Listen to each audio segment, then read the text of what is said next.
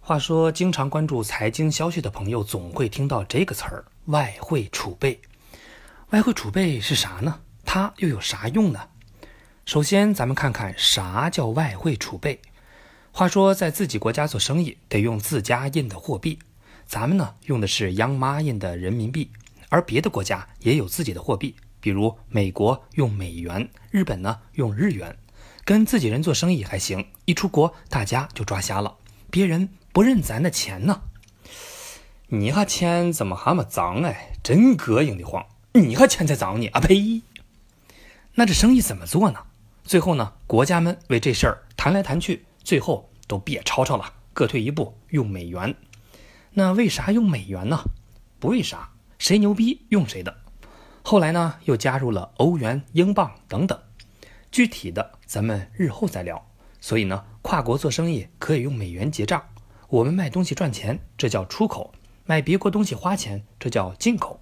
一不小心，咱们赚的比花的多，这就叫国际收支顺差。而赚的减去花的，手里剩的美元就是盈利的余钱。手里这么多美元，国内花不了咋整呢？不用怕，可以去找央妈换成人民币。于是这些美元就进了央妈的小金库。渐渐的。央妈就攒了一堆美元和其他外国的货币，这就叫外汇储备。补充一点，除了做生意赚来外汇，还可以吸引外国土豪直接投资。不过这年头干啥都拼实力，不是什么币都能进外汇储备。一般美元、人民币、欧元这些牛逼的才行。除了货币，还有别的，比如国外的存款、有价证券啥的。央妈揣着这么多外币，可不是当手指用的。万一发生点国际大事，以备不时之需。这就好比地主家的余粮，那能发生啥国际大事呢？代购跑路？No，做生意嘛，有赔有赚。万一花的钱多，又赚不回来，亏了呀。这就叫国际收支逆差。一算账，花的减去赚的，哎呀，还得多付一屁股的美元。那这一屁股美元从哪儿来呢？找央妈换呗。这时候呢，外汇储备就要闪亮登场了。不过这得分两种情况：第一是央妈一掏兜，哎呀，外汇储备不够啊，我们地主家也没有余粮啊。但是该付的美元还得付，央妈只能去找那个神秘的组织救急。这个组织就是外汇市场，各个国家都在这里买卖货币。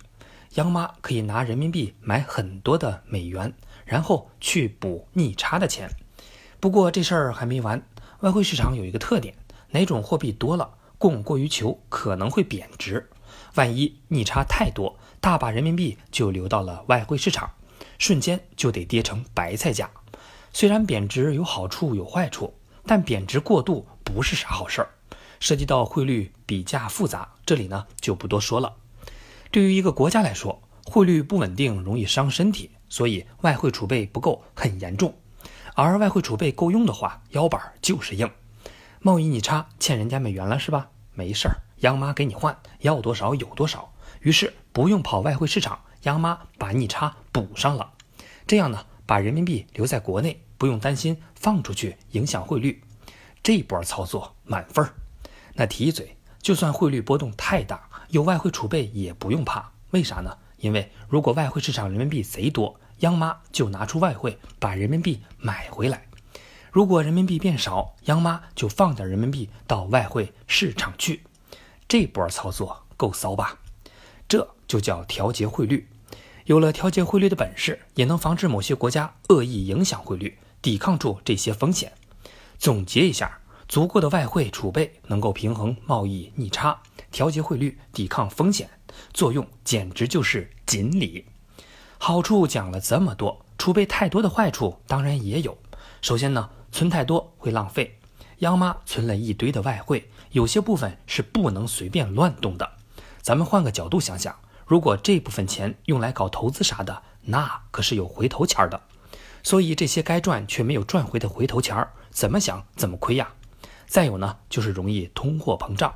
央妈换外币的姿势是这样的：大家来换美金，央妈就得发多少人民币。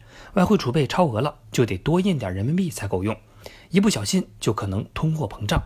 我们知道，外汇储备大多是美元，万一美元贬值了，啥都没干就跟着亏钱，妈的！